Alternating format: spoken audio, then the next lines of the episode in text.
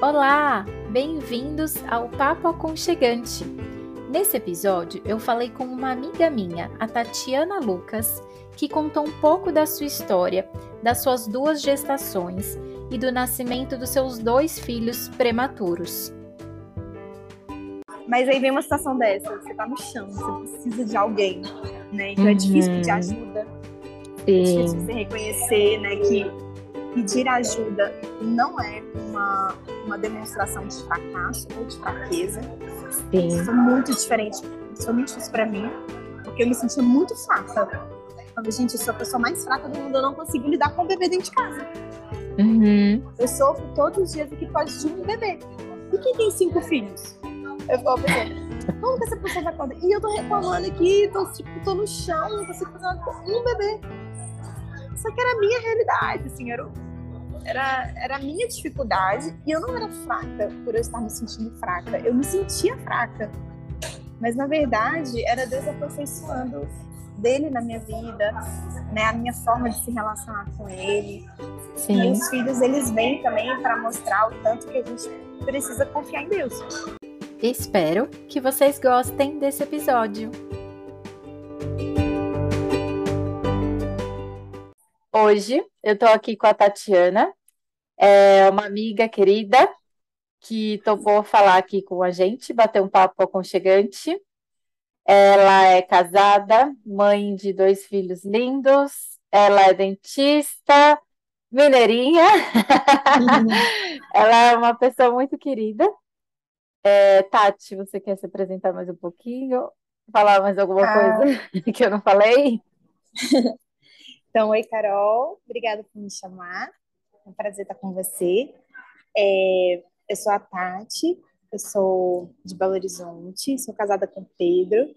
Nós temos dois filhos, o Benjamin e a Ana. E a Carol me convidou para a gente conversar a respeito deles, né? Das situações Sim. que a gente passou com eles. É, porque eu tive dois filhos prematuros, né? Uhum. Tanto ele quanto ela. Aí a gente vai falar um pouco sobre esse processo, como que foi, como está sendo ainda no presente, né? Porque meu bebê tem só oito meses. Mas acho que é isso, né? Sim, eu chamei a Tati porque ela teve não um, mas dois bebês prematuros. Uhum. Pega a gente de surpresa, né? E dá uma reviravolta em vários planos e várias expectativas. E eu sei que ela aprendeu muito, ela tem muita coisa para compartilhar com quem possa estar passando por isso, ou por quem conhece alguém que está passando por isso. É, ela tem muito a compartilhar, tanto em relação ao que Deus falou com ela, quanto à experiência que ela foi adquirindo com tudo isso. Uhum. É, foi isso, né, Tati? Foram dois é. bebês prematuros a causa de, da prematuridade de um não tem relação com a causa da prematuridade do outro. Não. As duas coisas foram te pegaram de surpresa. Surpresa, exatamente. É, foi assim, né? Meu primeiro filho, o Benjamin, hoje ele tá com três anos. A gente veio de uma gestação normal, saudável, tudo perfeito, assim, sem enjoo, sem nada. E aí, quando ele estava com 29 semanas, eu tive um, um, sangramento muito forte. A gente chegou ao diagnóstico de uma doença gestacional chamada placenta prévia total. E daí, nesse dia, a gente até assim, achou né, que a gente pudesse estar perdendo ele, porque foi muito sangue que eu perdi. E daí a gente foi para o hospital, chegando lá, é, a, a gente teve a notícia que talvez ele nasceria naquele dia. Uhum. E aí foi um choque muito grande para mim, porque eu não, eu não estar preparada para ele ser prematuro, eu não estava preparada para ele ser um prematuro extremo. Né? E um bebê de 29 semanas, ele fica muito tempo hospitalizado, né? Uma média de dois meses, três meses, e podem ter sequelas. Então, assim, é uma coisa muito, muito mais complicada. E foi muito assustador, assim, mas acabou que Deus operou um milagre naquele momento e a gente conseguiu fazer uma internação, né? A obstetra estava lá comigo, já foi com a equipe praticamente pronta para fazer a cesariana de urgência, porque esse quadro também ele é um quadro que essa doença ela era uma indicação real de cesárea, né? Você não poderia ter um parto normal. E aí acabou que meu sangramento cessou naquele momento sem medicação, sem nada. Então ela falou: tá, você vai internar. E aí você vai precisar ficar em observação aqui, porque a qualquer momento isso pode acontecer de novo. E se acontecer, você tem que estar com todo o suporte para você não correr risco e nem ele. Querendo ou não, como estava sangrando da placenta, parava de chegar sangue nele. A placenta tem que fazer essa troca ali para o bebê e tal. Então, ele também estava correndo risco. Não era só eu que estava perdendo sangue. Né? Então, nisso, eu entrei com minha roupa do corpo e uma pastinha de, de documentos. E depois eu acabei morando por 30 dias no hospital.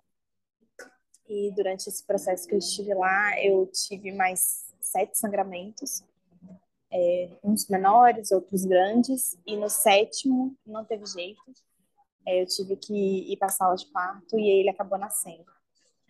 É, eu acho que foi um, um choque assim, desde o começo, uma desconstrução mesmo de, de expectativas, né? Que a gente acaba criando durante a gestação, porque a gente começa a pensar na coisa da média, né? Tipo assim, a maioria vai ter um bebê a termo, né? A maioria vai acontecer um parto mais tranquilo e tudo mais. E o meu foi, tipo, saiu da média total, porque eu não tinha fator de risco para doença, e eu desenvolvi a doença. Uhum. É, a gente, tipo, era jovem, não tinha nada, assim, que pudesse preparar a gente para uma intercorrência tão grave quanto o que aconteceu. E acabou que por mais que na época da internação eu tivesse tentado me preparar para isso, né? Eu não encontrava material nenhum a respeito de prematuridade. Então, eu tinha uma amiga, eu tenho uma grande amiga que ela teve um bebê prematuro, era a única pessoa na época que eu conhecia, e ela me ajudou como ela pôde tal, tanto com a experiência dela, quanto com, com as coisas que ela sabia, não só de bebês prematuros, mas também de bebês em geral. Mas a minha experiência dela, querendo ou não, eram experiências muito diferentes, né? Então, assim, a minha experiência, não que a dela não tenha sido, né? Mas para mim foi muito traumatizante. E eu fiquei muito, assim, é, é como é que eu vou dizer? Traumatizada mesmo. Com tudo que eu tentando achar um, um sinônimo aqui, alguma coisa parecida, mas não rolou. É, fiquei muito traumatizada mesmo com tudo que aconteceu. E foi assim, na semana que eu internei, era uma semana que a gente ia para Belo Horizonte, porque a gente ia fazer o chá de bebê dele em Belo Horizonte. E aí uhum. não, não tivemos que cancelar o chá, tive que cancelar a minha sessão de fotos distante, que eu não tinha feito ainda. Foi uma série de coisas que eu tive que sair ligando. É, e aí acabou que a gente ficou no hospital e eu consegui fazer a sessão de fotos lá, o uhum. hospital liberou para fotógrafa aí, a gente fez um ensaio gestante. A gente tem uns amigos de Belo Horizonte que moram aqui, eles fizeram, junto com essa minha amiga que teve a, o bebê prematuro também, aí fizeram um chá de bebê surpresa pra gente lá no hospital. Vocês uhum. estiveram perto da gente, então assim, nesse momento de internação, Deus levantou assim nossos amigos, as pessoas maravilhosas assim, que a gente conheceu aqui em São Paulo, ou, ou não, né, pessoas que a gente já conhecia. E foi um cuidado muito especial, assim, tanto que eu tenho uma lembrança muito carinhosa, assim, da minha, do meu pré-parto, né, assim, do meu, do meu período gestacional de internação. A dificuldade veio depois que ele nasceu mesmo, né, assim, aí a gente espera, tem aquela preparação para o parto, o meu não teve, porque eu comecei a uhum. sangrar, tive que descer correndo para o bloco cirúrgico. Chegando lá, eu queria, né, no mínimo, pegar meu filho, ver meu filho e tudo mais, que é a famosa Golden Hour, né, que eles chamam. Que é o bebê nascer e ficar com a mãe e tal. Uhum. E daí ele uhum. nasceu, a enfermeira me mostrou ele e teve que sair correndo com ele porque não estava conseguindo respirar.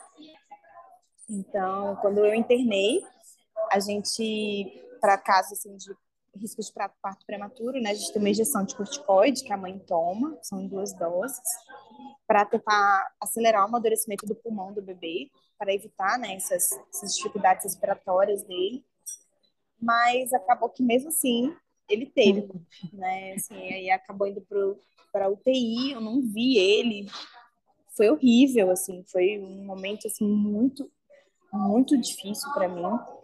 Foi ali que eu desabei, assim, falei, cara, eu não tô preparada para lidar com tudo com tudo que está acontecendo, assim. E ele, e ele só tinha nascido, ainda não tinha acontecido nada. Sim. só ele só saiu, tipo assim, não tinha mais nada. E um negócio engraçado foi que a médica auxiliar da, da obstétrica, que, que é nossa amiga em comum, né? Uhum. Ela chamou meu marido, Pedro, né? E falou assim: Pedro, vem aqui, vou te mostrar a placenta dela. E, e pediu para ele fazer um vídeo, ela vai querer ver e tal, não sei o quê isso aqui era tal coisa, isso aqui era tal coisa. Tal. Aí o Pedro veio me contar, né? Eu falei, amor, só queima esse negócio. Esse negócio me trouxe tanto transtorno, nunca mais eu quero ver essa placenta na minha vida.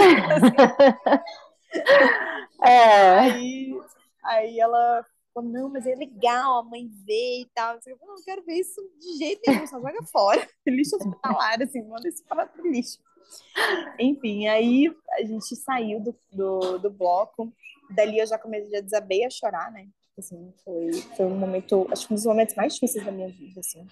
Uhum. E daí eu subi pro quarto, fui pra sala de recuperação, depois subi pro quarto e esperei até eu dar um certo horário, depois desses áreas tem que esperar algumas horas para poder tomar banho. Uhum. Daí do banho, a enfermeira ou auxiliar te avaliam para ver se você consegue ficar em pé e descer para ver o bebê, né?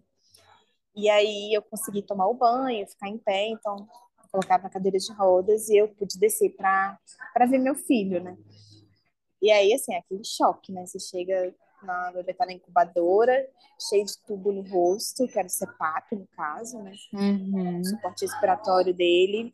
E sem você poder pegar, o máximo que você podia fazer era colocar a mão dentro da incubadora e tocar no bebê, mas você não podia segurar, não podia fazer esse contato mais pele a pele com ele. E para mim, assim, é, foi muito difícil, assim. Eu não conseguia nem mesmo enxergar direito o que estava acontecendo. Eu só conseguia, tipo, enxergar os problemas, né? As dificuldades que a gente estava tendo. Uhum. Tipo assim, ah, eu não posso pegar ele, ah, ele tá com dificuldade, ah, é, aconteceu tudo muito rápido e tudo mais, né? E daí, depois que as coisas foram passando, as dificuldades vindo, né? Eu tive que ir banco de leite para estimular o leite a descer. Eu tinha passado por um parto que não tinha tido nenhuma indução fisiológica, né, para acontecer. E eu caí naquele lugar, assim, com pessoas boas, claro, que estavam ali para me orientar, mas eu lembro que eu só chorava na cabine de, de ordenha, porque eu falei, gente, o que está acontecendo comigo, o que eu estou fazendo aqui? e aquele processo todo de leite descer e leite não desce, não sai nada no tubinho. Meu Deus, eu tenho uhum. leite. Meu... Aí no segundo dia de vida eles já colocam fórmula no bebê. Nessa UTI que eu tava, eles um banco de leite humano. E aí você fica naquela cobrança, né? Putz, meu filho, além dele ser prematuro, eu não tô dando leite para ele, ele tá tomando fórmula na sonda e tudo uhum. mais. Ai, meu Deus, aí você sempre aquele sentimento que você tá falhando, né? Você falhou de. Isso foi muito forte para mim, assim, até uma certa idade do Benjamin, para eu trabalhar na minha cabeça, no meu coração. Era, tipo, a minha incapacidade de proteger ele desde o começo, né? Assim, de, de manter ele no meu corpo o tempo que ele precisava. E depois essa questão de proteção dele, que ele ficava longe de mim, eu tinha que ir para casa, ele ficava lá. E também a questão da amamentação, que tipo, ele dependia só de leite para viver e eu não tinha condições de oferecer isso para ele naquele momento. Ele nem sabia mamar, porque geralmente esse reflexo, né, neurológico, ele vai desenvolver ele para 36 semanas, 37 semanas do bebê, e ele tinha 33. Então ele nasceu bem antes desse desse processo acontecer nele, né? Uhum. E aí, quando ele começou a mamar em mim, ele tinha três meses mamar de verdade, assim, né? Então foram três meses assim, de muita luta, é, de muita ajuda. Eu consegui uma pediatra bem legal. Deus, eu consegui não, né? Deus colocou no nosso caminho uma pediatra bem legal, que, que tinha uma equipe que ajudou, que tinha uma boa consultora de amamentação. E não me, não me desmotivou, me, me ajudou a manter o foco de que a gente ia conseguir, que ia dar certo. E por isso que eu não desisti na época, porque, assim, eu, as minhas forças foram exauridas, assim, nesse processo de amamentação, do cuidado do bebê, né, assim, o bebê sempre é delicado, né? Sim. O, de certa forma, o bem não foi um bebê extremamente frágil, porque ele não era tão pequeno, ele nasceu um bebê até relativamente grande para a idade dele. Uhum. E, mas mesmo assim, né? Era um bebezico ali, pequenininho, magrinho. A gente não tinha nem roupa para colocar nele, sabe? Era um negócio surreal, assim. Aí essa amiga minha emprestou umas roupas que ela tinha guardado do mais velho dela. A gente usou por um tempo, aí depois tive que sair, comprar roupa para ele, roupa de prematura. Aí a gente descobriu que a, a letra P na etiqueta da Carter é prematuro. Não é peito pequeno, é peito prematuro. Geralmente compra né, de 0 a 3, de 3 a 6, uhum. mais.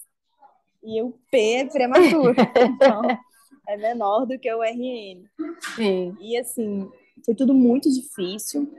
É, depois de um tempo que ele tinha nascido, que eu comecei a realmente entender um pouco melhor o que estava acontecendo, né? Eu precisei de fazer terapia até para lidar um pouco melhor com a situação que a gente tinha vivido e para entender também, né? Porque a gente sempre, apesar de, de prematuro não ser uma coisa tão pouco frequente, né? Assim, existe uma uma porcentagem relativa, assim, de, de 10 a 20% dos bebês serem prematuros, mas, como eu falei no começo, a gente não conhece gente que já passou por isso, a gente uhum. não, não vê muito relato. Hoje até que a gente até encontra um pouco mais de coisa, tem muita informação compartilhada.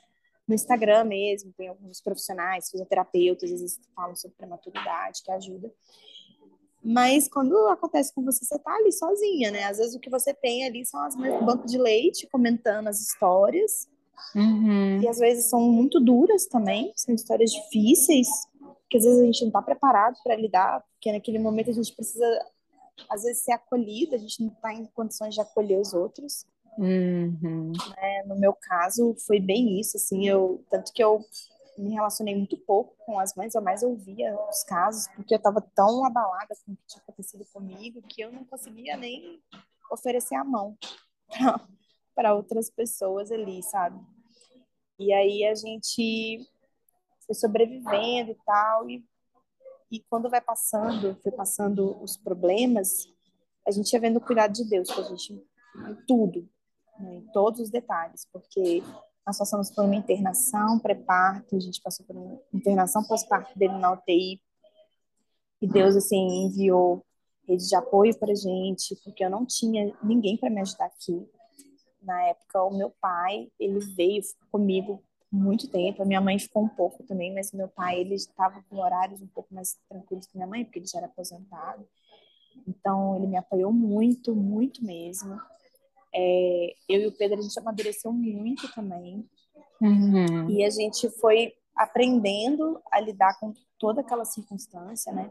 Quando a gente foi ter a alta dele na UTI, teve uma, uma palestra pré-alta do, do Benjamin, que uma médica começou a falar atrocidades assim sobre bebês prematuros, que você não podia dormir se ele estivesse dormindo, alguém tinha que ficar olhando o bebê dormir porque ele poderia ter uma apneia e morrer sufocado. Ela usou essas palavras na palestra. E aí o Pedro ficou assustadíssimo. O Pedro por, por, muito tempo ele não conseguia dormir ao lado do Benjamin. Se o Benjamin estivesse do lado dele, ele ficava acordado olhando para o Benjamin assim dentro do berço. Tipo, meu Deus, ele tá respirando com a luz acesa, não podia dormir de luz apagada, porque ele queria ver se o peito dele estava mexendo. Então, assim, foi muito assustador.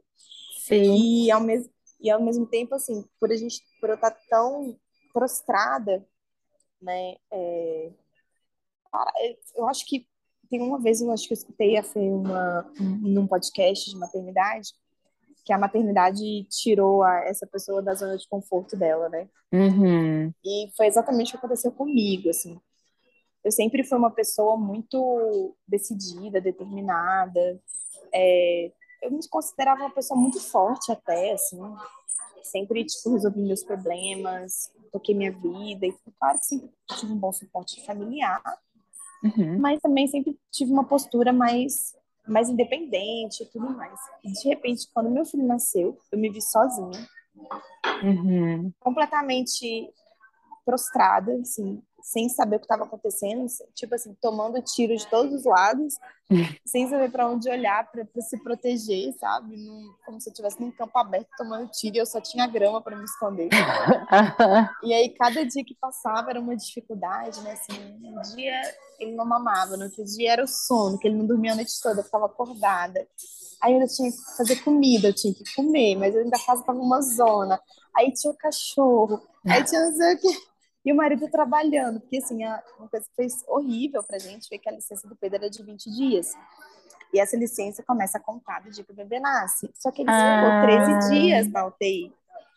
Então, quando ele saiu da UTI, o Pedro já estava voltando para o trabalho. Então, eu fiquei uhum. sozinha em casa. Sim. Foi muito, muito difícil, assim. É...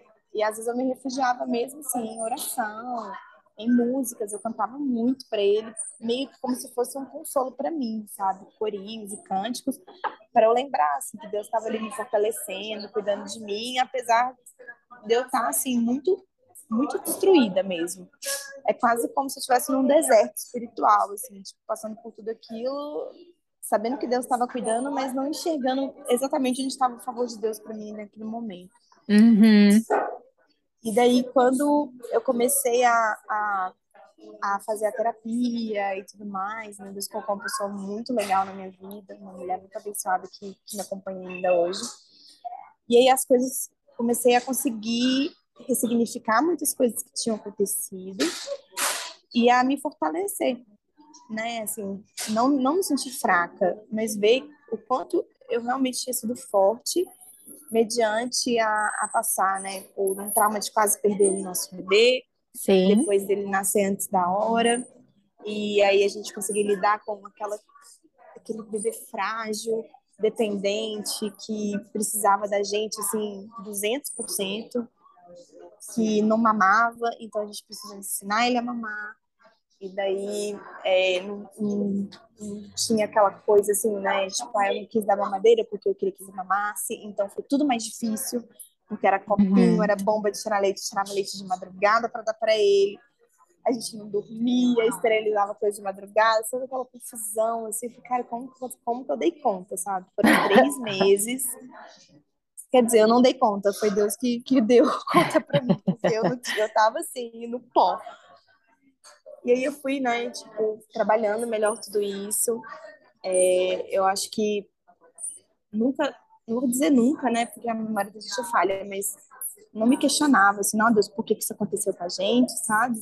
Mas sempre pedindo, assim, para que ele me, me fortalecesse mediante os desafios que ele tinha para a gente, né, como família, para mim pessoalmente, né, para mim individualmente como, como mãe, esposa, uhum. trabalha fora também, né? Então, sou dentista, também trabalho.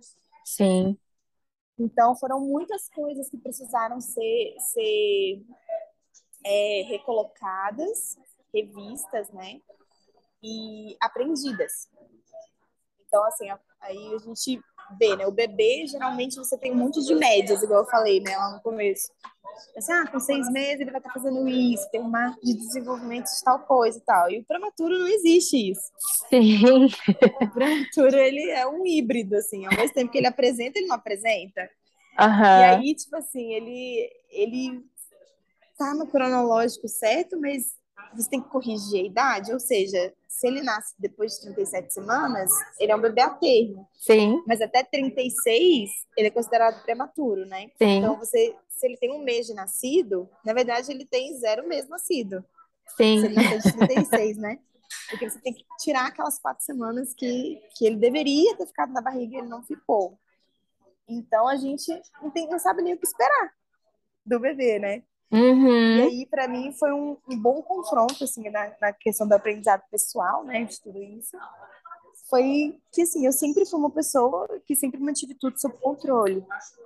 Uhum. Né? Assim, o meu nível de exigência é muito alto, sempre exigi muito de mim mesma para tudo aquilo que eu fazia. E tentando deixar tudo mais ou menos, de novo, dentro da zona de conforto, né, e tal. E com Benjamin não deu para fazer isso, foi impossível, porque eu fiquei internada, eu não sabia a qualquer momento. Tipo, eu dormia bem uma noite e acordava sangrando. Eu falei, cara, o que, uhum. que eu fiz? Não uhum. fiz nada, só dormi. Eu não tinha nada, absolutamente nada que eu pudesse fazer, nenhuma atitude minha que pudesse mudar tá. o que estava acontecendo com a gente. Então, acho que foi a época que Deus mais me testou nesse, nesse ponto, assim, dessa parte do controle, sabe? De, uhum. tipo, assim, cara, você realmente não tem controle de nada. E pode confiar em mim, que eu cuido. Né? Tipo, apesar de você não ter controlado, seu bebê nasceu antes da hora, com risco de ter problemas mais graves, etc. Mas não, ele tá bem, ele tá saudável, tá tudo bem, tá, tá indo, tá indo tudo dentro dos conformes né? A gente, tipo, ficava feliz a cada vitória dele, cada mês que passava, assim, que a gente via as coisas que ele fazia, era muito gratificante. E o Ben foi uma criança, assim, que, apesar da gente não poder esperar que ele fizesse as coisas dentro da idade cronológica, uhum. ele sempre fez. Né? Ele então, é assim, super ele... esperto. É, ele é uma criança, assim, que sentou com quatro para seis meses, rolou de quatro para seis meses. É, tudo que tinha nos marcos, ele fazia certo certinho, assim. Então, foi por um lado bom que eu, eu relaxei, porque eu não tinha como ficar acompanhando, tipo, ah, o bebê com quatro meses faz tal coisa. Ele, na verdade, não tinha quatro meses. Uhum. Então, eu não precisava esperar isso dele. E, de repente, ele fazia. Então, era uma surpresa, sabe? Assim, era, uma, era uma alegria, era uma vitória. O Benjamin andou com dez meses. Em teoria, ele tinha sete e meio. Uhum. Sete e meio, mais ou menos. Sete para oito meses. Então, a gente ia vendo ele fazendo as coisas, era, era, eu acho que a gente curtia até mais, sabe? A gente não estava esperando e não ficava naquela expectativa, tipo, nossa, ele tem até tal idade para fazer tal coisa. Não, tipo, poderia fazer naquela idade, ou então daqui ou a muito mais para frente. Uhum. É, então tava tudo bem, se ele fizesse ele nesse intervalo, uau, ele fez, sabe? Então, assim, foi muito bom nesse aspecto.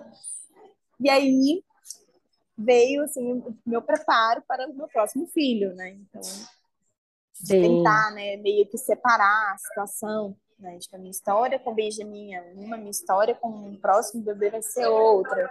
Uhum. Né? Não necessariamente vai ter uma coisa a ver com a outra, uma influência, né?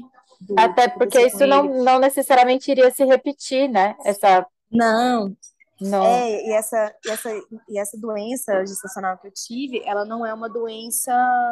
É, ela é meio que um acaso, entre aspas. Assim. Você tem alguns fatores de risco e tal, que eu não tinha nenhum. Uhum. Tipo, eu não tinha idade, eu não tinha cirurgia prévia no útero, né? Eu não tinha nada, não era inseminação artificial, não era uhum. nada. E eu desenvolvi mesmo assim. E daí, com a próxima gravidez, para eu não ter, para eu não sucumbir de novo, igual tinha acontecido lá atrás, né? Nesse sentimento novamente de impotência, de fragilidade extrema e tudo mais, eu precisava, tipo, ressignificar o que tinha acontecido conosco, com o Benjamin, visto como tudo tinha sido ido bem, né? E uhum. para poder encarar uma, uma nova gestação, que era um desejo muito grande nosso. Sim. E aí é, eu fui, fui, me recuperando, fui tipo, trabalhando todos os aspectos que aconteceram no meu coração, na minha cabeça. E daí, quando a gente foi começar a tentar engravidar, eu já estava bem tranquila, assim, porque assim, a gente começou a, a tentar engravidar dela é, num susto, porque minha menstruação demorou, atrasou um pouco, e a única vez que minha menstruação tinha atrasado tinha sido quando eu tinha engravidado bem. e aí acabou que foi um susto, assim, só que eu não tinha engravidado. E a gente falou assim, ah, cara, foi legal, vamos tentar? Tipo assim, vamos, a gente gostou. Puxa, se fosse, ia ter sido legal, vamos então e, encarar. É, exatamente. Tipo, nossa, que pena, podia ter sido, sabe? Não ficamos uhum. tristes porque a gente não estava esperando. Triste eu falo assim, não fica aquele sentimento, tipo assim, poxa, não uhum. veio, tá? Mas assim, nossa, que legal, tipo, não foi dessa vez, mas pode ser que venha. E aí a gente começou e tal a, a tentar. E aí, quando eu engravidei dela, foi um negócio muito louco, assim, que eu queria desmamar o bem, porque eu nunca tive vontade, assim, de fazer a amamentação em tandem, né? Que você amamenta os dois bebês ao mesmo tempo. Uhum. E o Ben já tava com um ano e oito meses, mais ou menos. Então, eu falei, cara, eu gostaria de desmamá-lo. Ele mamava bem menos, porque eu já tava, eu ficava o dia inteiro fora, duas vezes por semana, eu ficava o dia inteiro fora de casa. Então, ele só mamava meio que para dormir e ele não associava mamada com sono. Então, tipo, era, uhum. era mais um conforto, né? Aquela coisa do tempo nosso e tudo mais. Então, quando eu fui começar a tentar engravidar, eu já fui, já fui preparando nós dois para isso, né? Uhum. E daí a gente, eu, eu focava em trazer conforto para ele de outras formas, me fazia presente o tempo todo que ele precisava, estava ali com ele, o carinho, né, a, a conversa, momentos assim de qualidade juntos e tal. E aí, quando faltavam uns dois meses mais ou menos para a gente fazer uma viagem que a gente ia fazer para para Minas, que a gente ia ficar uns, uns dias lá no sítio dos meus sogros, falando com ele, falou, ô oh, filho, leitinho da mamãe tá acabando, ele vai ficar, vai acabar lá na, na, casa da vovó, quando a gente chegar lá e tal, não sei o quê. Aí eu falava com ele assim, uma vez por dia, e olha lá, assim. Ai, então aproveita, curte com a mamãe e tal, não sei o quê. Falando com ele. Aí fomos para BH, chegamos no sítio da minha sogros e ele nunca mais me pediu peito. tipo assim, nunca ele assimilou. Mais. Ele nunca mais me pediu. Foi, o meu desmame foi assim, tipo, eu não tive mamada despedida. tive nada. E eu lembro que eu fiquei assim, meu Deus, ele não tá me pedindo pra mamar. Aí eu fui conversar com o Pedro, né? Falei, moço, você tá tão afetado assim, dá uma pra ele. Eu falei, eu não posso fazer isso com ele, porque eu falei pra ele que não ia ter. Como que eu vou confundir a cabeça dele porque eu, eu estou triste? Uhum.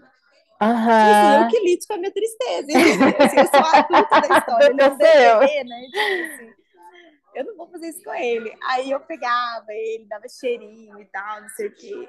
E ele não pedia peito. Aí foi indo, indo, indo. Na semana seguinte eu engravidei da Ana. Nossa, foi assim pertinho. Foi muito, assim, foi muito perto. E aí, porque o ciclo tem a marcação, né? Eu tava fazendo no calendário e tal, a marcação do ciclo, então aí eu sei, tipo, quando ele terminar de mamar e quanto que era o ciclo que eu, que eu ter de fertilidade. Uhum. Aí a gente, aí, tipo assim, passou uma semana e tal, aí tem uns sintomas iniciais, assim, que você poderia sentir, né? Que, tipo assim, um pouco uma coliquinha leve, às vezes um leve sangramento um pouco antes do seu do ciclo realmente acontecer. Uhum. E aconteceu isso. Eu falei, nossa, amor, eu tô grávida. Ele, ah, você sabe. não, eu tenho certeza, porque eu senti isso. E deu uma borrinha na, na, de sangue e tal, não sei o que. Ele, não, não, espera dar um, espera atrasar, né? Tipo, tinha 10 dias com certeza e tal, não sei o quê. E é uma menina. Ah, você já tinha falado que era uma menina? Aham. Uhum. Uau. Eu tinha falado. Aí eu falei, tenho certeza que é uma menina.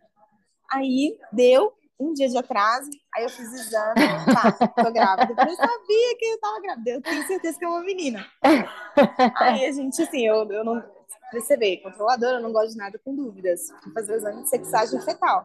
Eu não tá. Saber, 100% certeza. Não é 100%, né? Mas é 99,9% certeza. Falei, eu fiz o exame. E aí eu falei, oh, amor, no Benjamin, quando a gente descobriu o sexo, eu fiz uma surpresa para você. Eu fiz um bolinho para ele e eu recheei com um recheio azul. Uhum. Aí eu falei, oh, você corta e você descobre o sexo do nosso filho bem íntimo, assim, nosso mesmo. A gente compartilhou com vocês até na época e tal. Uhum. de descobrir foi, foi ele, né? Eu e ele. E aí, com o Ben, eu falei, ah, com a Ana, eu falei, ah, então faz assim: você pega o resultado e você me surpreende. E isso, a gente estava na praia com os amigos nossos de Belo Horizonte e tal. A gente fez uma viagem, saiu o resultado bem quando a gente estava lá. Aí eu tava lá na praia e falei, ah, então tá, mas eu vou pegar aqui, eu vou sair e vou te encontrar na praia e faço surpresa na praia. Aí ele foi, chegou, aí o Ben veio e traz a sacolinha, né? Ben era pequenininho, ele tinha Ai, 10 meses. Imagina, um cotoquinho. Coisa mais fofinha, de dinossauro, roupinha de dinossauro, de praia. Aí ela me entregou a sacolinha, era uma Havaianas. Aí quando eu abri, era rosa, né? Eu falei, eu sabia que era Então, assim, ela já sabia que ela tava com a gente, que ela vinha e tal. E minha gestação foi muito boa também essa gestação eu tive muito mais enjoo. Eu até cheguei a vomitar uma vez, coisa que eu não tinha feito com bem. Uhum. Foi muito difícil, assim, no sentido de, de enjoo, de. É, não chegava. É tipo aquela coisa assim, não dá vontade de comer e tudo que você olha, você vira a cara, assim, né? Uhum. E eu, por exemplo, não conseguia comer carne. Vermelha. Me fazia super mal comer carne vermelha. Nossa. Então, eu, às vezes eu queria comer churrasco, não podia. Eu fazia outras coisas no churrasco, fazia vegetal, assim, porque eu não conseguia comer a carne. E você teve e medo aí... de que acontecesse a mesma coisa que o bem? Não. Então, aí foi passando, né? E toda vez que eu ia fazer ultrassom, eu perguntava pro médico. Eu tinha três coisas que eu sempre perguntava que era a questão da placenta prévia, se essa placenta tinha subido. A outra coisa era se meu colo do útero era suficiente, ou se ele estava muito fino. Uhum. E a terceira coisa eu esqueci agora. Que que... Mas eu lembro que eu sempre. Era oi, tudo bem. Era tudo bem? É, tipo isso. Oi, tudo bem, bom dia, porque era sempre cedo que eu ia. E aí eu falava com ele, eu falava, quero saber isso, assim, se, se a placenta já subiu e se meu colo do útero tá suficiente. Porque eu conheço casos assim, de pessoas que eu conheço de verdade que perdeu o bebê por causa da insuficiência do colo uterino. Eu tive o meu caso de, da placenta prévia, então eram coisas que estavam pontuadas já na minha mente. Falei, cara, eu não quero. Se tiver isso, eu quero saber agora, porque eu já quero resolver. De novo, controladora. Imagina. E aí eu, não, imagina, que isso. aí eu perguntava, não. E ele foi o mesmo médico que fez os meus ultrassons do Benjamin. Uhum. Assim, olha, no capítulo de patologia gestacional, você já passou por ele. Você já teve que tinha que ter. Então, assim, você, não, você já vai pular esse direto para o terceiro trimestre, alguma coisa assim. Uhum. E nisso, tudo indo bem e tal. A Aninha crescendo super, ela era um bebê bem grande. É, o percentil dela era 78 e tal, ela era um bebê uhum. grande. E ela sempre bem, ela era mais quietinha do que o Ben, tanto que eu tenho pouquíssimos vídeos. Na verdade, eu não tenho nenhum vídeo dela mexendo na minha barriga. O Benjamin, eu tenho minha barriga mexendo assim pro lado e pro outro ela eu não tenho, assim, ela sempre foi um bebê mais quietinho, mas ela era muito, ela tipo, me dava pontadas muito fortes, assim, tanto que tinha vezes que eu tava atendendo, eu estava mais barriguda, né? E... e... às vezes eu encostava um pouco a barriga assim na cabeça do paciente, sabe quando dá aquela encostadinha de leve, e às vezes ela chutava, eu. Isso aconteceu umas três vezes. ela dava um oi assim, para os né? seus pacientes. É tipo isso, e aí e tal. Era, ela era bem, mas ela era bem mais quietinha do que eu, que eu bem, bem mexia bem mais. E aí, quando foi é, é, passando, assim, não, tá indo tudo bem, acho. Aí, tanto ele, quanto o examinador, quanto a, a obstetra, né, falava, não, Tati, vai tudo certo e tal. Muito difícil. A chance dela ser prematura é muito pequena e tal. Então, assim, a gente não estava trabalhando com essa possibilidade. Uhum. Mas gato escaldado, então, assim, a gente marcou tudo com o tempo hábil. Então, assim, eu fiz a sessão de fotos, gestante com calma. Aí eu queria ir pra praia com os meus pais antes dela nascer. Aí a gente foi pra praia, passamos o final de semana com a minha tia, que mora aqui, que super me ajuda, uma pessoa, nossa, sem ela, uma super rede de apoio que eu tenho aqui. Uhum. E aí foi passando e tal. Falei, cara, faltou só fazer tipo um chá virtual. Como era, tava na época do Covid, né? Eu falei, eu não vou arriscar fazer nada pessoalmente, apesar de eu já estar vacinada e tudo mais. Eu, mas eu também não quero não ter registro. Então eu montei uhum. uma mesa na minha casa mesmo, chamei uma amiga, uma grande amiga minha que é, faz as fotos lá de, da minha família. Falei, Flavinha, faz para mim as fotos desse dia, como se fosse do chá, mas na verdade era só uma encenação, assim, né? Uhum. Aí eu mesmo preparei tudo, fiz a decoração e tal, porque não ia receber ninguém. Comprei um bolo, coloquei a mesa de doces. Assim, minha Benjamin comeu todos os, todos os docinhos. Alucinado lá com overdose de açúcar. E aí acabou que. Desculpa.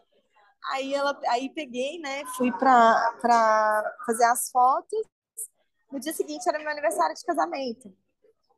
Aí minha tia tava lá em casa, minha tia assim, Tati, é, eu vou ficar aqui com o Ben dormindo, sai com o Pedro para vocês comemorarem o aniversário de casamento de vocês. E depois eu vou embora. Ah, beleza. A gente ganhou o Vale Night, a gente foi, saiu, foi jantar, voltamos para casa. Aí minha tia disse assim: olha, qualquer coisa que acontecer, qualquer coisa, bolsa estourar, me liga. Qualquer horário, me liga. Tá bom.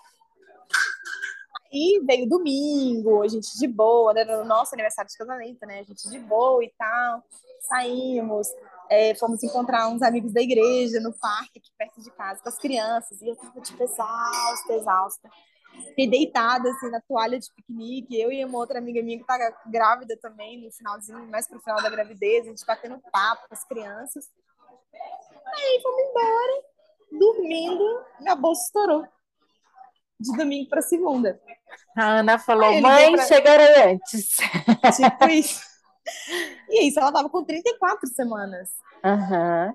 Completamente fora de qualquer expectativa, assim. E ela tava encaixadinha, tinha um sonho de ter um parto natural, né? Que foi embora no, com o Benjamin, assim, quando eu tive o diagnóstico da placenta prévia. Uhum. Poderia ter, né? E assim, eu falei, cara, não, tomara que com ela dê, né? Pra ter um parto natural e tal. E daí, quando foi a, a com 32 semanas, ela estava encaixadinha, ela, ela desencaixou, ela ficou sentada. Ah, ela não estava mais encaixada. Tinha, não estava mais encaixada. E aí, tipo, eu já tinha agendado, né, assim, a, as sessões para fazer a, pra manobra para virar o bebê. Comecei a fazer acupuntura e tal. Tudo agendadinho. E era muito engraçado que eu passava com a, com a Ana, com a obstetra, né? Aí ela falava assim, ó, oh, Tati, então daqui pra frente eu vou começar a te tratar como uma primípara. Como se eu nunca tivesse tido um filho, porque você nunca chegou nessa fase, né? Uhum. E eu lembro que uhum. quando o Benjamin nasceu com 33 semanas e 4 dias.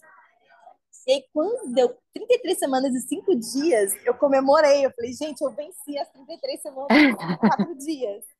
Uhum. Não sabia eu que ela viria com 34 semanas e 6 dias. Foi uma semaninha a mais, mas fez muita Mas gestou já mais um diferença. bom tempo. E foi e tal, e minha bolsa estourou. E eu sabia que ela estava sentada. Falei, putz, não vou encarar um parto pélvico. Ela é prematura uhum. e eu não é o tipo de coisa que eu gostaria de tentar, não, não estava preparada para isso. Uhum. Liguei para a obstetra, ela tem certeza que sua bolsa estourou? Eu falei, cara, não tem justificativo tanto de água que saiu de mim. eu não estava tão apertada assim para esse xixi. Não, não tá. Nossa, e sai muita água, não sei se é, eu, já estourou a bolsa. É, o Pedro rompeu a bolsa também. É. Gente, é surreal, tanto de líquido que sai, né? É, não... tá clarinho e tal, não sei o que. Não, tá tudo clarinho, tá tudo bem. É, e aí a gente foi pro hospital e tal, é, correndo. E assim, eu tava bem, tava super bem, não tava com contração, não tava com nada.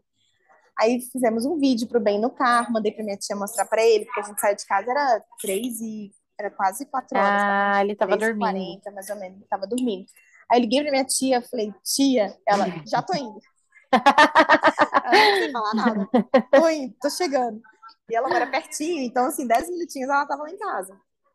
Aí, Nossa, essa rede de apoio é fundamental, né? Aí, gente, eu não sei o que eu faria, assim, sem ela, assim, tanto que nem só no, na questão da ajuda, né? Mas é um, um, ombro que tá ali, é uma pessoa que, que, tipo, te entende de um jeito diferente, né? Assim, foi fundamental para mim. É Deus estendendo o, braço dele aqui pra gente, né? É, Esse cuidado dele de colocar essas né? pessoas perto da gente é incrível, né? E, e ele levanta mesmo, assim, porque tem, tem situações assim que a gente olhava para trás, que eu olho para trás e assim, falo, cara, aconteceu isso, putz, uma pessoa lá, eu lembro, nossa, como essa pessoa foi usada por Deus na minha vida naquele momento, sabe? Uhum. Eu não esqueço, é, tipo, uma, algumas vezes, teve uma vez que você foi na minha casa de tarde, assim, que eu tava super precisando de conversar com alguém, porque foi muito solitário, sabe? Assim, a, o início da maternidade para mim foi muito solitário. É. Porque o Pedro trabalhava fora, né? Ele não tinha essa questão de home office nem nada, ele trabalhava uhum. no escritório todos os dias. E ele era assim, saía de casa às 8 horas da manhã, chegava às 9 horas da noite, 8 horas da noite. Tanto que ele sabia bem na hora que ele acordava. Então eu ficava literalmente o dia inteiro sozinha. Então, você chegou aí na minha casa, foi muito bom. A Mari, também, que era nosso também foi. Outras pessoas, assim, não dá nem pra ficar citando, assim, porque é muita uhum. gente. Mas o tanto, assim, de pessoas maravilhosas, assim, que, que Deus levantou, assim, amizades que se concretizaram nesse período, né, que eu tava muito frágil. Principalmente o pessoal da igreja, assim, da nossa igreja, né. Uhum. Deus estender, igual você falou, Deus estendendo mesmo o braço dele, usando pessoas para cuidar da gente aqui, em momentos de muita fragilidade. E aí Sim. acabou que fomos para o hospital e chegando no hospital já estava morrendo de dor, sentindo muita contração. Eu não conseguia nem pensar direito. Aí a gente tinha uma doula que me acompanha, falei, ah, mesmo sendo cesárea, tipo, pedi para ela ir. Já gostaria de ter, tipo, esse conforto, né, de, de que ela pudesse me ajudar. E aí a gente não conseguia achar a entrada da maternidade. A gente não conhecia a maternidade. Hum. E aí a gente não hum. achava, não achava a entrada. Ela foi pro meio, passamos duas vezes na frente, a gente não achou. Aí eu falei assim, Tati, tô indo pro meio da rua. Quando você estiver na rua tal, você me fala que eu vou pro meio da rua, que eu, pego vocês. Porque era quatro horas da manhã, então você for Sim. Aí ela foi pro meio da rua, a gente, ah, é aqui, tipo, não tinha nada, assim, falando maternidade, sabe? Tinha uma plaquinha, assim, estacionamento. Aí a gente entrou, assim, de carro e tal, e já pegaram a cadeira de rodas, e nisso eu já tava, assim, com muita dor. Aí a Ana já tava lá me esperando também. Uhum. Aí ela falou, Tati, você tá com 6 centímetros de dilatação. Uau! tinha, foi muito rápido, assim. Não tinha nem uma hora que tinha estourado minha bolsa, já tava com 6 centímetros, só que ela tá sentada. É, posso, podemos ir pro bloco? Tá, não, vamos, vamos pro bloco. Aí, tá bom. Uhum.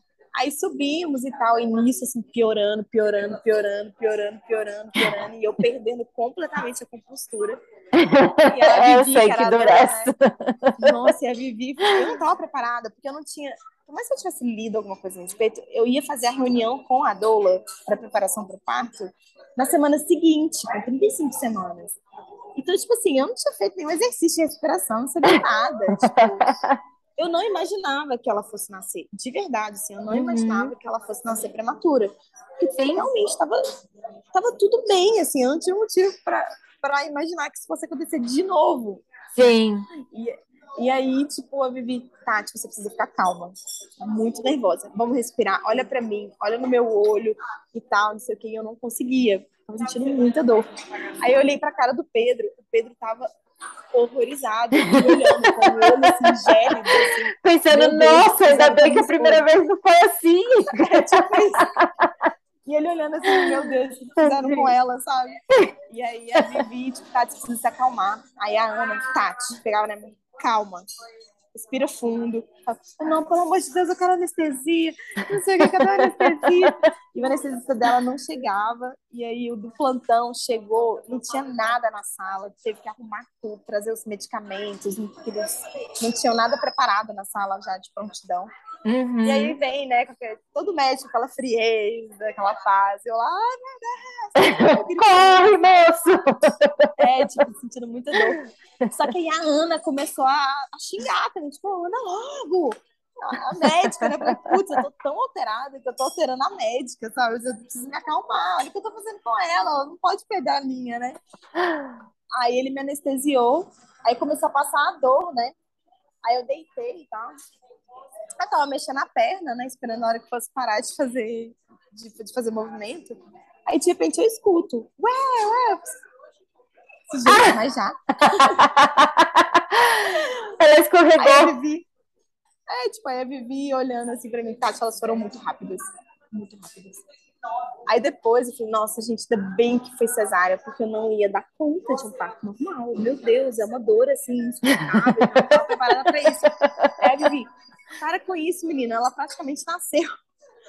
Aí, assim, parece que foi quase que uma cesárea intraparto, assim, porque ela tava saindo já pelo canal. E o... Aí, por isso que a Ana tava desesperada pra tirar ela logo. Uhum. bebê, não é esse termo, né? Mas assim, o dela entalar era muito grande, porque a proporção de cabeça, tórax e, e quadril do bebê prematuro ela é muito diferente do bebê a termo. Uhum. Só que a Ana era muito grande. Tipo assim, a Ana nasceu com 2,8 kg. Nossa, ela nasceu grande. Ela nasceu super grande. Para 34 então, assim, semanas. Assim, Quer dizer, assim, essa sua história foi um livramento, porque você ia querer ter o parto normal de uma menina gigante. É, né? Talvez assim, mais pra frente, né? Se ela fosse chegar com 39 semanas. Ela também. Aí é, você ia sentir dor. É, nossa, mas aí a Ana explicou que o parto pélvico geralmente ele evolui mais rápido que um parto cefálico. Ah, tá. Né? Aí a gente vai entendendo mais o que acontece, né? Aí a médica me explicou. E por coincidência foi a mesma médica auxiliar do bem. Por ah, coincidência mesmo, porque a equipe é nossa. é volante, né? Uhum. E aí era uma chance pequena que a gente tinha de ser a mesma equipe, foi a mesma equipe. Puxa, então, que legal! Foi gostoso reencontrar e tal, foi legal. E aí, quando ela nasceu, ela veio direto. Aí foi maravilhoso, porque ela veio direto pro meu colo. Ela, a pediatra deixou ela ficar comigo quase uma hora no meu colo. Ah, e ela tava chorando bom. muito. Aí, na hora que ela deitou no meu peito, que eu cheirei ela, ela parou de chorar na mesma hora. Então, foi muito mágico, sabe? Assim, foi uma coisa. Foi tudo que eu sonhei, assim. Que legal, que presente de Deus. É, foi, um, foi, um, foi maravilhoso. Eu lembro que assim, a gente orava agradecendo, assim, nossa, Deus, obrigada por essa experiência maravilhosa. Né? E como que e como que Deus ele ele né, não é que ele se reinventa, mas como que ele permite que a gente passe por coisas tão diferentes assim, né? Uhum. Todo o trabalho que foi feito durante meu, meu, durante minha terapia e tudo mais, eu separar as coisas, né? Assim, entender que uma gestação e outra eram completamente diferentes. Eu nunca senti o medo com a Ana que eu senti com o Benjamin. Uhum. Quando eu comecei, quando eu senti minha bolsa estourando, foi a mesma sensação de quando eu senti a minha placenta sangrando. Foi o mesmo jato quente na minha perna. Uhum. E de repente aquele líquido todo me molhando e um, um era sangue e o outro era líquido. Sim. E em momento nenhum, Deus foi tão maravilhoso, assim, que em momento nenhum eu me lembrei do que me traumatizou com ele, sabe? Uau, porque eu foi trouxe perto, memória. né? Uhum. Foi, foi tipo dois anos de diferença só, então Sim. dois anos e quatro meses de diferença. E até hoje, tipo assim, depois que ela nasceu, é, aí vem o baby blues, vem aquelas coisas todas, né? Do, da, da baixa hormonal, do puerpério. Vezes eu me sentia mal quando eu pensava em coisas dele, mas eu olhava para ela, eu não conseguia associar. Tipo assim, eu, às vezes tinha alguma situação que eu passei muita dificuldade para amamentar ela, muita dificuldade mesmo. Uma dificuldade diferente da dele, porque ela precisou, ela tinha uma questão de freio lingual, precisou ser operada.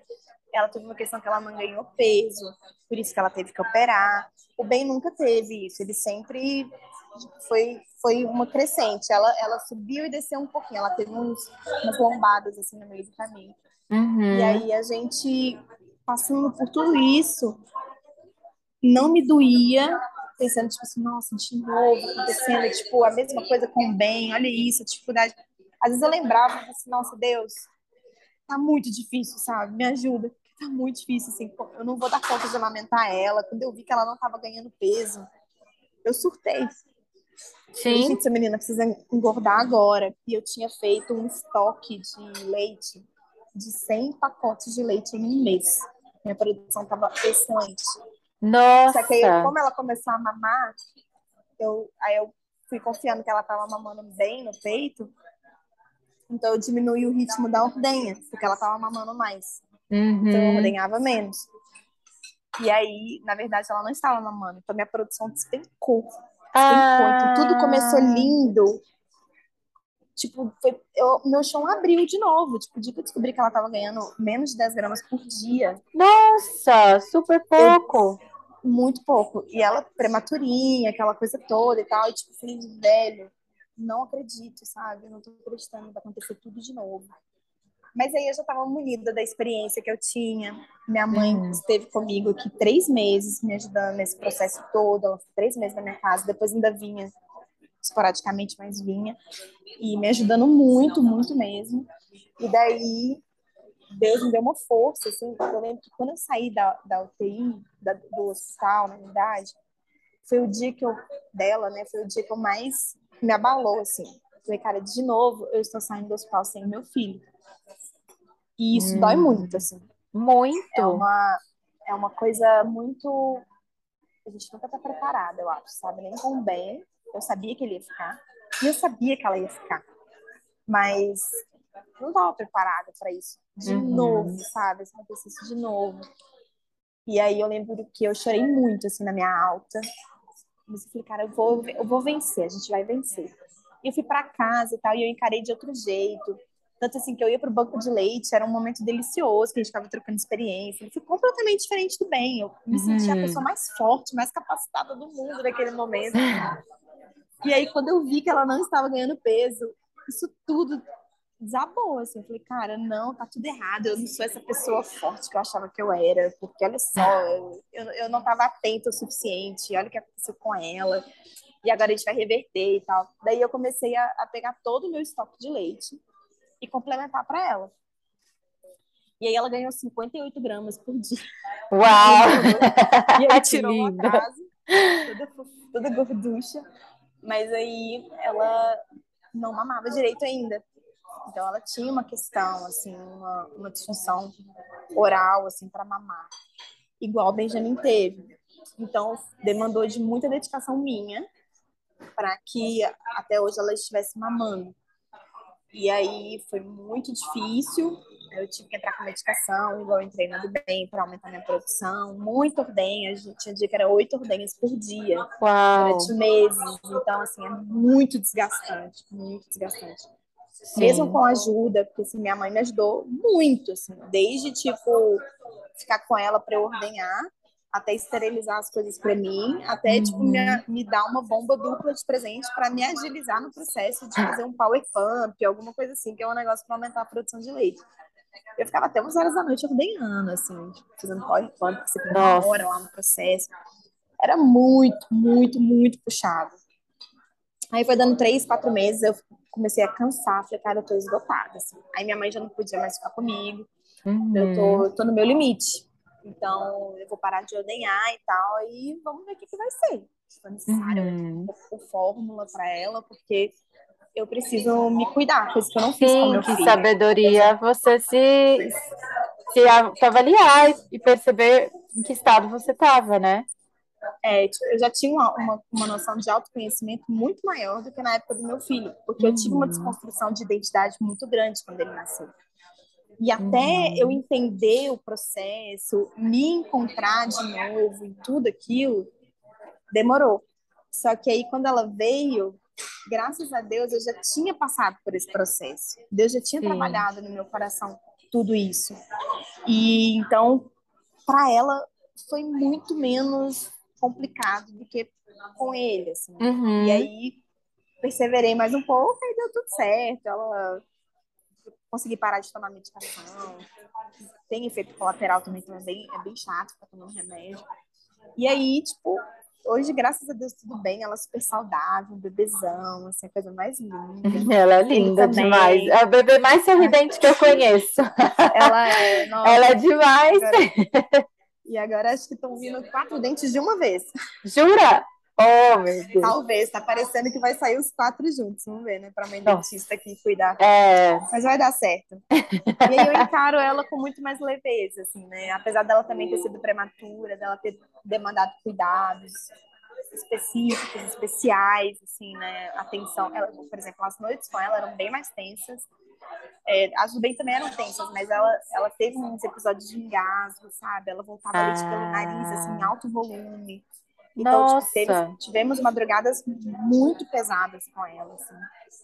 Mas vencemos, fomos vencendo cada momento e principalmente, assim, acho que Deus ainda não terminou de me mostrar tudo que ele, que ele quer me mostrar através dessas experiências. Assim. Acho que as coisas vão se revelando aos poucos, né? E são desafios novos a cada dia.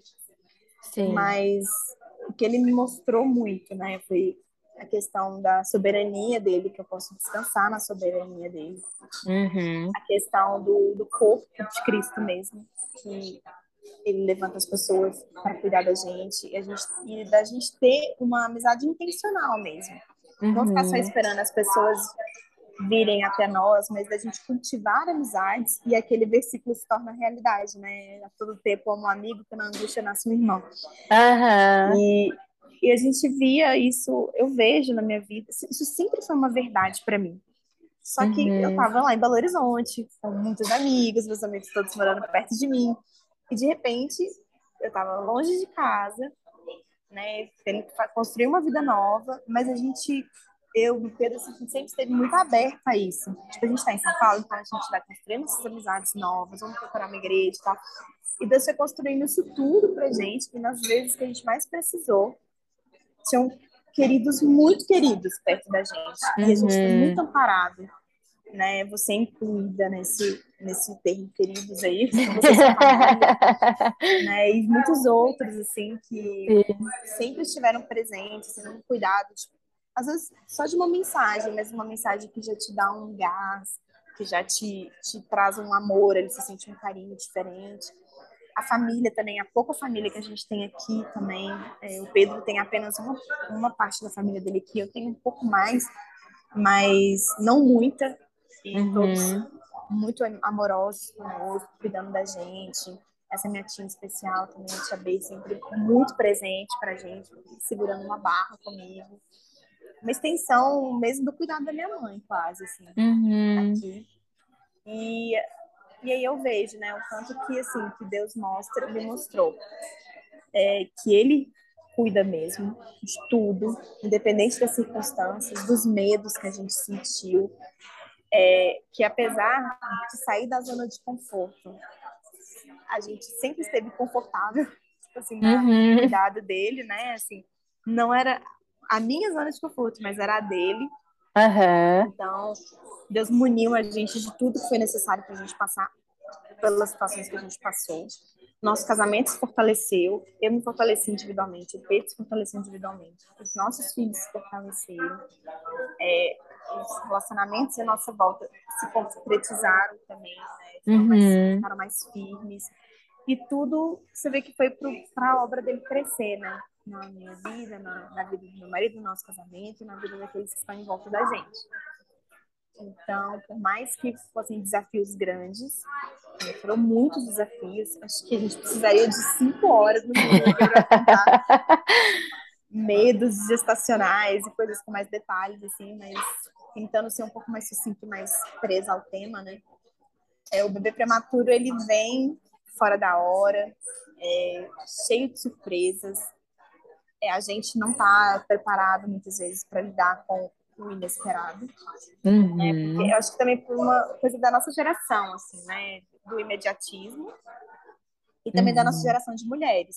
Que a gente foi muito bem criada para lidar, tipo, com trabalho, né? Assim, tipo, a gente teve boas faculdades, a gente teve acesso, né? Mais do que talvez os nossos mães tiveram. É, os nossos pais prepararam a gente para ser mais independente, para resolver nossos problemas, para a gente conseguir tocar nossa vida assim, sem ficar muito dependendo dos outros. Mas aí vem uma situação dessa, você tá no chão, você precisa de alguém, né? Então uhum. é difícil pedir ajuda, Sim. é difícil você reconhecer, né, que pedir ajuda não é uma, uma demonstração de fracasso ou de fraqueza. Sim. Isso é muito diferente. Isso foi muito difícil para mim, porque eu me sentia muito fraca. Eu falei, gente, eu sou a pessoa mais fraca do mundo, eu não consigo lidar com um bebê dentro de casa. Uhum. Eu sofro todos os dias aqui por causa de um bebê. E quem tem cinco filhos? Eu ficava pensando, como que essa pessoa vai conta? E eu tô reclamando aqui, tô, tipo, tô no chão, não consigo fazer nada com um bebê. Só que era a minha realidade, assim, era era, era a minha dificuldade e eu não era fraca por eu estar me sentindo fraca. Eu me sentia fraca. Mas, na verdade, era Deus aperfeiçoando dele na minha vida, né? A minha forma de se relacionar com ele. Sim. E os filhos, eles vêm também para mostrar o tanto que a gente precisa confiar em Deus. Porque a gente não consegue estar com eles o tempo todo. É um minuto que você piscou, o menino já subiu no parapeito da, da varanda para pular, né? Então, é. Aí você começa a deixar na escola, você não tá vendo ali. E o tanto que é importante para eles também, a gente não ser essa mãe, num grupo de mães que eu participo, eles chamam de mãe helicóptero. Tá o tempo todo ali abafando, sabe? E tal. Então, eu criei o bem, tenho criado ela sempre assim. Tipo, eu estou vendo, é, mas olhando, não, controlando o ambiente, claro, né? Assim, não vou soltar ela no ambiente de, perigo para ela. Sim. Mas eu deixo eles explorar, sempre deixei explorar muito, brincar ao ar livre. Assim, eu fui criada assim, né? Então, às vezes eu ia pro parque, quando deixava ele gatinhar na grama, alguma coisa assim, todo mundo me olhando, me julgando, sabe?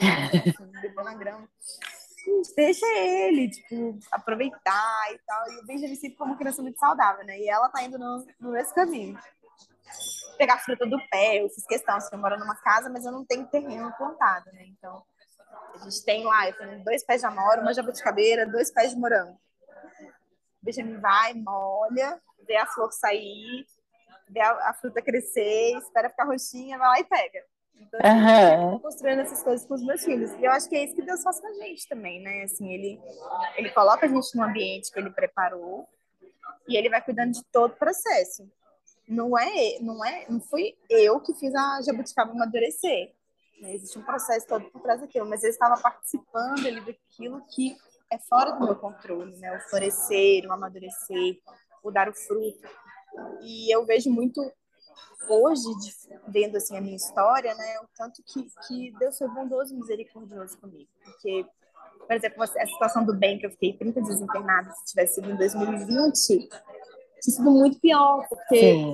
eu não poderia receber visita, eu não teria acompanhante. E o meu quarto do hospital estava sempre cheio. Durante a semana, eu sempre tinha visitas. Foi um momento, uhum. assim, tão lindo, sabe? Assim, dos nossos amigos, da nossa família cuidando da gente. É, minha sogra veio, ficou comigo uns dias, uns dias no hospital, minha mãe, meu cunhado veio fazer companhia pro Pedro.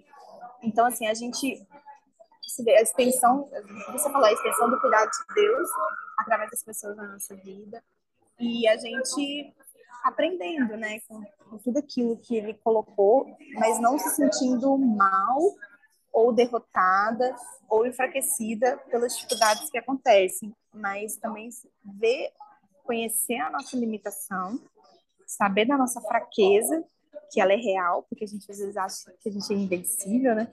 Mas Sim. saber que aquela fraqueza existe e que tá tudo bem dela existir, mas que o poder de Deus se aperfeiçoa é na nossa fraqueza. Então a gente não pode ficar com essa ideia fixa que a gente sempre tem que ser forte, independente e tudo mais, porque ali Deus não está trabalhando na gente. A gente precisa ser quebrantado muitas vezes para a gente poder sentir, né, essa transformação de Deus e ver o que Ele tem para nós. E na minha vida isso foi muito real através dos meus filhos. Deus uhum. usou muito essa, essas situações que eu tive com eles. A do bem um pouco diferente dela, porém com dois desfechos um pouco parecidos, né? Sim. E para mim, acho que uma das coisas que mais pegou foi essa questão de pedir ajuda, de aceitar ajuda, né? porque uhum. eu nunca precisei de ajuda. A gente morou sozinho aqui em São Paulo cinco anos, quatro, cinco anos, sem ninguém ter ajudado a gente a fazer nada na nossa casa. Uhum. E eu, eu, sempre me orgulhei disso, né? De ser independente, de tocar minha vida, de fazer minhas coisas. E aí, de repente, eu me vi completamente dependente dos meus pais. Porque era a rede de apoio, assim, mais direta que eu tinha, que eu poderia chegar e falar assim, cara, você larga tudo e vem ficar comigo?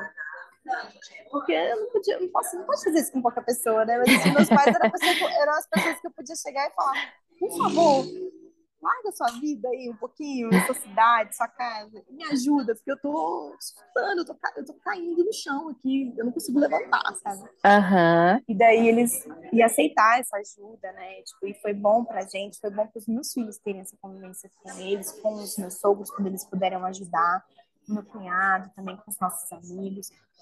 E a gente vai crescendo a cada dia, né? A gente vê que Deus realmente prepara tudo para o nosso crescimento. A gente nunca sai menor do que a gente entrou. Sim, sem dúvida. É. Sem dúvida. Acho, acho, que é isso, assim. Mas é, é, legal que, assim, a sua história é a sua história, né? Sei lá, eu não passei por nenhum filho prematuro, acho que não vou ter outros filhos, então acho que não vou passar por essa experiência. Mas é, ver essa experiência me enriquece, porque eu também passo por situações que eu acho que eu vou controlar, que eu acho que eu tenho que controlar, é, e reconhecer que eu, eu sou limitada e que eu preciso pedir ajuda e que tá tudo bem. É, não, não é só nessa situação, né? É, elas podem se aplicar em tantas outras situações, de tantas outras pessoas vida, né? e outras histórias, né? É, esse seu compartilhar, eu acho que ajuda muita gente que esteja passando por uma, uma história de prematuridade, né? De ter um bebê prematuro, mas acho que também enriquece qualquer outra pessoa qualquer ser vivo que quer aprender a depender de Deus, porque é isso, né? É a gente saber aceitar ajuda, a gente entender que Deus está cuidando de tudo, aprender a descansar nele, entender que é, nós, nossa incumbência é sermos mordomos dos nossos filhos, né? Deus, eles são é, filhos de, né? Eles Deus que criou, Deus que formou, igual a jabuticaba, né? É, nós é Deus que tá, né? É, quase, né? exato. Mas é, se a gente está se portando com as crianças, imagina Deus, né? Se o nosso amor, que já é, é tanto amor, mas é tão imperfeito, é tão falho, é, já já está tão preocupado. Imagina Deus com, com toda essa história, né? É... E assim, nesse processo todo também, Deus enviou uma pessoa lá para nossa casa. Que eu falo assim, aqui tem a rede de apoio, claro, daqueles próximos, e tem a rede de apoio paga também. Sim. Não deixa de ser uma bênção. Sim. Igual essa pessoa que mora, que, que trabalha na minha casa, né, a Margarida, cara, Deus colocou ela nas nossas vidas através da minha tia, sabe? E ela é uma pessoa que me permitiu recuperar a minha sanidade mental. Sim. Porque eu, eu, eu confiava nela para ficar com meu filho. E daí eu podia fazer outras coisas que eu precisava fazer. Né? E, e ela cuida também, assim, deles. E também das minhas coisas que todos os dias eu agradeço a Deus pela vida dela, assim. Peço que ela seja tão abençoada quanto a gente abençoa, quanto ela abençoa a gente. Uhum. Porque é muito difícil você fazer tudo sozinho. Tem gente, claro, que vai conseguir manter uma casa organizada, trabalhando fora, com filhos, estão sozinhos. Mas eu não consigo. Eu, eu, e eu acho que tá tudo bem, assim. Antes eu ficava, cara, os outros conseguem. Como que assim eu não vou conseguir? Mas é porque eu tenho o meu nível de tolerância das coisas, né? Então, assim, eu aprendi também que minha casa não precisa estar brilhando o tempo todo. Eu comecei a delegar, ou, ou então, tipo assim, cara, isso pra mim, ok, não tem problema ter pelo no rodapé. Tipo, eu tenho cachorro, né? Então, assim, eu vou uhum. passar o meu aspirador aqui, o meu robô, na verdade, né? Porque tempo para passar o aspirador, então foi um robô. E ele não limpa o rodapé. Tudo bem, não precisa esperar, porque não dá tempo. Porque eu quero dar um banho, porque eu quero fazer um pão com meu filho, porque eu tenho que sair para trabalhar, porque eu quero dobrar as roupas dela, porque eu quero fazer o almoço. Uma coisa, uma coisa que eu gosto muito lá em casa é de cozinhar, então eu gosto de fazer o almoço todos os dias assim, para que vou me preocupar com algumas coisas que são de certa forma irrelevantes, Sim. sendo que o cuidado para minha família é muito tá muito mais mais próximo, colocar uma comida na mesa para eles, para a gente comer junto, para a gente desfrutar de uma comida saudável, uma coisa feita ali por nós. Às vezes ele faz comigo, bem, bem cozinha comigo, do que tipo, eu ficar lá lustrando vidro, lustrando prata e tudo mais na casa, porque tá, tá manchado, sabe?